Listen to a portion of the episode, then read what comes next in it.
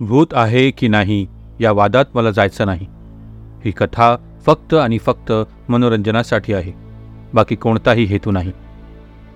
गोष्टीचं नाव आहे एक हायवे.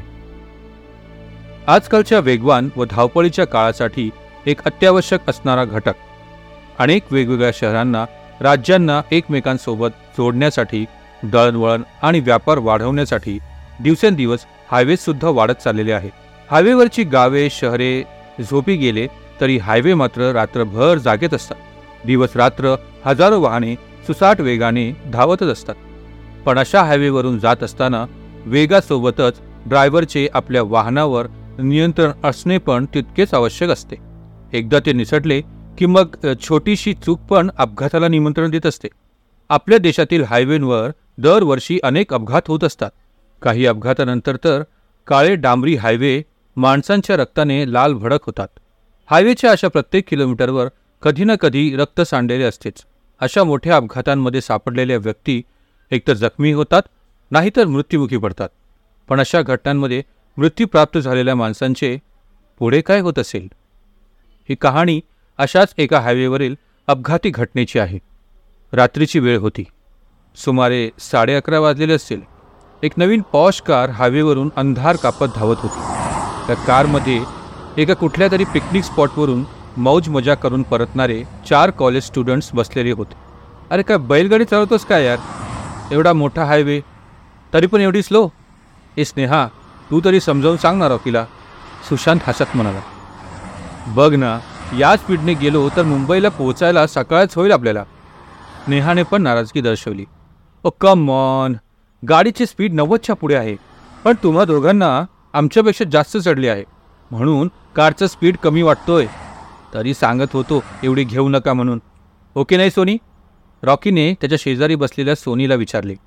सोनीने इशाऱ्यानेच सहमती दर्शवली. राकेश सक्सेना उर्फ रॉकी हा मुंबईतील एका मोठ्या बिझनेसमॅनचा मुलगा. एका विकेंडचे निमित्त साधून तो त्याच्या कॉलेजच्या इतर तीन फ्रेंडसोबत एका थंड हवेच्या ठिकाणी दोन दिवसांच्या पिकनिकला गेलेला असतो.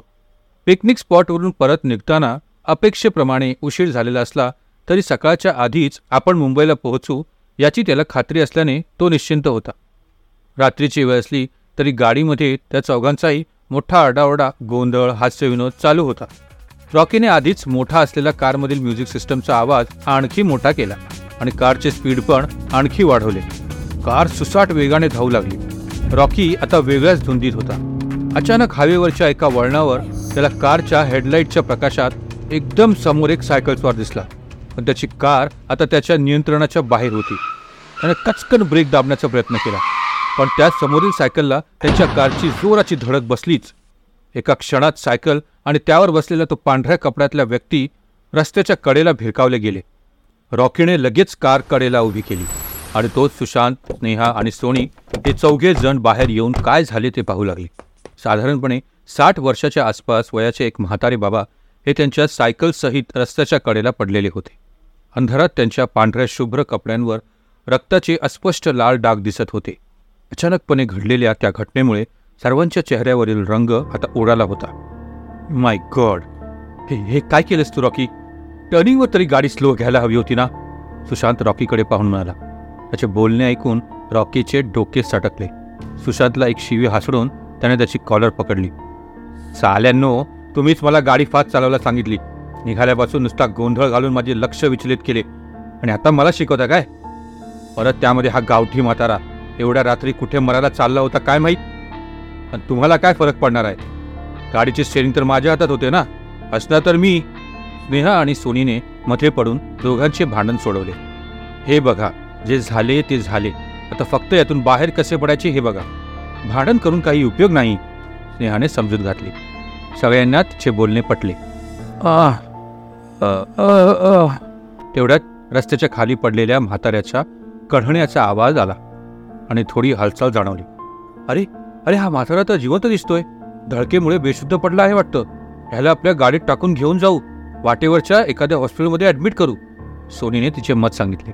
तेवढ्यात हायवेवरून मागून एक गाडी वेगाने हेडलाईट चमकवत आली.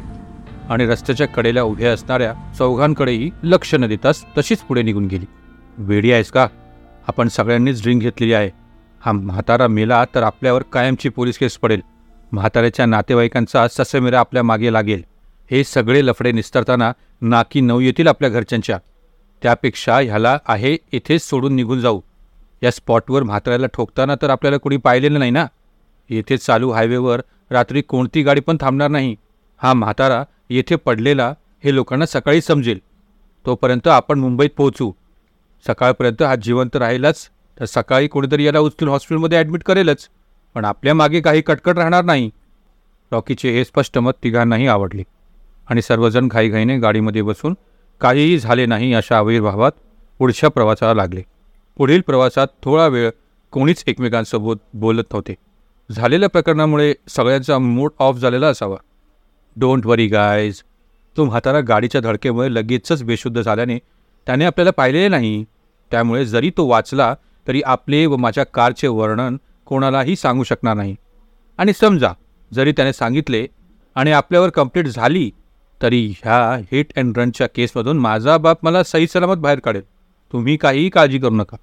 रॉकीने गाडी चालवताना बाकी तिघांनाही आश्वस्त केले आणि म्युझिकचा आवाज पुन्हा वाढवला. रॉकीचा अंदाज बरोबर होता. ते चौघेही सकाळच्या आत मुंबईला पोहोचले. पुढे काही दिवस त्यांना अधूनमधून या घटनेची आठवण येत होती पण हळूहळू या प्रसंगाची आठवण विरळ होत गेली. तो म्हातारा पुढे जगला का मेला हे पण नंतर कोणाला समजले नाही.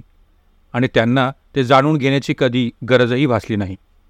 अपघाताच्या या भयानक घटनेला आता सात वर्षे उलटून गेली होती. दरम्यान रॉकी त्याच्या दैनंदिन जीवनात बिझी झाल्याने त्याच्या स्मृतीतून ही घटना पूर्णपणे पुसून गेली होती. रॉकीने चार वर्षापूर्वीच त्याचे उच्च शिक्षण संपवून वडिलांच्या बिझनेसमध्ये लक्ष घालायला सुरुवात केली होती. वडिलांच्या पावलावर पाऊल ठेवून त्यालाही एक यशस्वी बिझनेसमॅन बनायचे होते आणि त्या दृष्टीने तो कसून प्रयत्न करत होता. बिझनेस वाढीसाठी रात्रंदिवस मेहनत करत होता.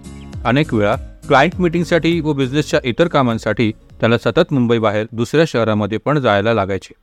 आज पण तो दुसऱ्या शहरातील एक महत्त्वाचे काम उरकून रात्री त्याच्या कारमध्ये बसून एकटाच मुंबईकडे निघाला होता. ती एक पावसाळी मोसमातील अमावस्याची रात्र होती. हायवेवर पूर्ण अंधार पसरला होता. अधेमध्ये पाऊस पडत असल्याने हायवे भिजून ओलाचिंब झाला होता. मधूनच एखादे वाहन पास झाले की तेवढ्यापुरतं प्रकाश पडायचा आणि नंतर परत अंधार पसरायचा. रात्रीचे अकरा वाजले असतील. रॉकीने काही वेळापूर्वीच हायवेवरच्या एका हॉटेलमध्ये जेवण केले होते. त्यामुळे गाडी चालवताना आता त्याला थोडीशी पेईंग आल्यासारखे जाणवत होते. झोप लागू नये म्हणून त्याने म्युझिकचा आवाज वाढवला. ए सी बंद करून कारची खिडकीची काच खाली घेतली आणि एका हाताने सिगारेट पेटवून झुरके घेत गाडी चालवू लागला. पावसाची भुरभूर चालूच होती. टॉप गिअरवर असणाऱ्या कारचा स्पीड तो आणखी वाढवणार एवढ्यात त्याला हेडलाईटच्या प्रकाशात दुरूनच रस्त्याच्या मधोमध कोणीतरी एक व्यक्ती उभी असलेली दिसली. त्याला आश्चर्य वाटले आणि हळूहळू ब्रेक दाबत त्याने कारचा स्पीड कमी करत समोर निरखून पाहू लागला. अंदाजे साठ पासष्ट वयाचा एक उंच पुरा खेडूत होता तो. अंगावर सफेद कपडे डोक्यावर पिवळा फेटा आणि हातात सायकल धरून रस्त्याच्या मधोमध उभा राहून तो एक टक नजरेने रॉकीकडेच पाहत होता. त्याला असे समोर पाहताच रॉकीला काहीतरी आठवले आणि त्याचे पूर्ण अंग भीतीने शहारले. सहा सात वर्षांपूर्वी आपण याच ठिकाणी अशाच एका वयोवृद्ध माणसाला गाडीने उडवले होते हे त्याला आठवले. त्याने जोरात हॉर्न वाजवला. तरी तो म्हातारा त्याच्या जागेवरून किंचितही हल्ला नाही. रात्रीची वेळ आणि वरून पडणाऱ्या पावसामध्ये पूर्णपणे भिजलेला तो म्हातारा त्याला पाहून त्याची भीतीने गाळण उडाली होती आणि त्याला आता लवकरात लवकर त्या जागेपासून दूर जायचे होते.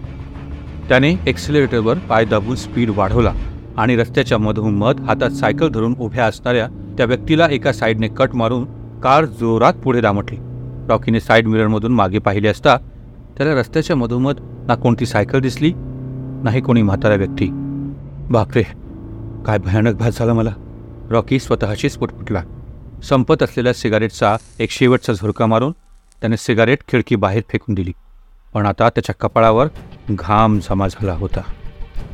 आता पुढे काय? ऐकूया. एक हायवेच्या दुसऱ्या भागात.